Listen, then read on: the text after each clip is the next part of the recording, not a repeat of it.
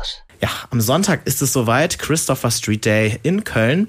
Hier bei uns in Deutschland ist die Cologne Pride ja die größte ihrer Art.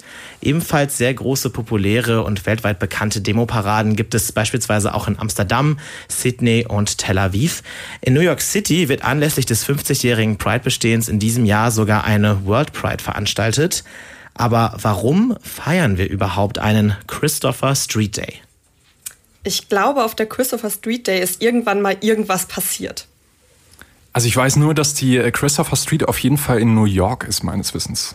Ja, das sind ja schon mal ganz gute Vermutungen. Ein Freund von mir hatte mal die Vermutung, dass äh, wir den Tag feiern, weil da Christopher auf der Street erschossen wurde.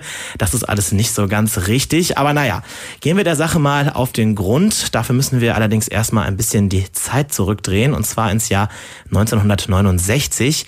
Streng genommen stand folgende Dame am Anfang der Ereignisse.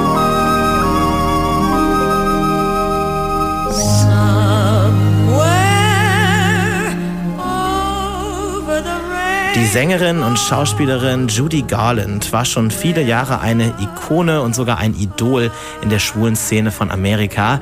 Ihr Tod am 22. Juni bewegte landesweit Angehörige der homosexuellen Bevölkerung und viele von ihnen machten sich auf dem Weg, um an der Beisetzung in New York City am 27. Juni teilzunehmen. Die Weltmetropole New York war längst ein Mittelpunkt der homosexuellen Community und der Hotspot für das schwule Nachtleben in Amerika. Trotz der Legalisierung von Schwulenbars im Jahr 1966 waren äh, entsprechende Etablissements, die für ihr schwules und transsexuelles Klientel bekannt waren, regelmäßig Opfer von Polizeirazzien gewesen. Dies hatte im Sommer 1969 auch mit dem New Yorker Bürgermeisterwahlkampf zu tun. Der amtierende Kandidat John Lindsay hielt es mit öffentlicher Wirksamkeit für notwendig, in den Kneipen und Bars des Viertels aufzuräumen. Immer öfter wurden daher auch die Besucher des Stonewall Inns kontrolliert, einer der schwulen Treffpunkte mitten auf der Christopher Street in Manhattan. Unstimmigkeiten bei der Schankerlaubnis, vermutete Verbindungen zum organisierten Verbrechen und der Einsatz von Gogo-Tänzern brachten das Stonewall Inn besonders ins Visier der Polizei. Und genau dort sollte es am Abend von Judy Garlands Beerdigung zu einem Wendepunkt in der schwulen Geschichte kommen. Aufgrund der vielen zugereisten Community-Mitglieder waren sämtliche Bars und Kneipen auf der Christopher Street überdurchschnittlich gut besucht. Allen voran dabei das Stonewall Inn, zu dem sich dann Polizisten kurz äh, nach 1 Uhr am Morgen Morgen den Zutritt verschafften und auf teils sehr rabiate Art die Razzia durchführten. Ausweiskontrollen und Festnahmen gehörten auch an diesem Abend wieder zum standardmäßigen Prozedere, doch schließlich sollte es in der Nacht zum 28. Juni völlig anders kommen, denn die Besucher im Stonewall Inn wehrten sich geschlossen gegen das Vorgehen der Polizei. Daraufhin brach eine Schlägerei direkt vor der Kneipe los.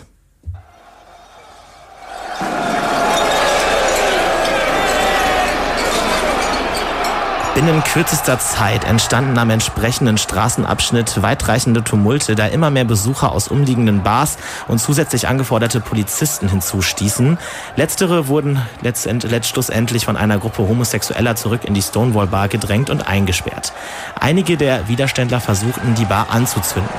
Hinzukommende Sondereinsatzkommandos, fliegende Steine und Flaschen sowie Ausrufe wie Gay Power bestimmten die Nacht an der Christopher Street. Getötet wurde letztendlich niemand, Verletzte gab es allerdings einige und die Aufstände konnten noch in der Nacht verendet werden, was letztendlich bleibt, ist das Vermächtnis, denn bereits im folgenden Monat, im Juli, gründete sich eine rasant verbreitende Gay Liberation Bewegung. Der erste Gay Liberation Marsch und damit der Vorläufer zum heutigen CSD fand genau ein Jahr nach den Stonewall-Aufständen am 28. Juni 1970 in New York City statt. Bis heute demonstrieren weltweit Menschen bei CSD-Veranstaltungen in den Sommermonaten. Sie treten für Toleranz, Vielfalt und Gleichberechtigung ein. Sie wollen aber auch auf das historische Ereignis zurückerinnern, welches einen wichtigen Meilenstein in der Geschichte der homosexuellen Bewegung legen und zahlreiche gesellschaftliche und politische Entwicklungen nach sich ziehen sollte.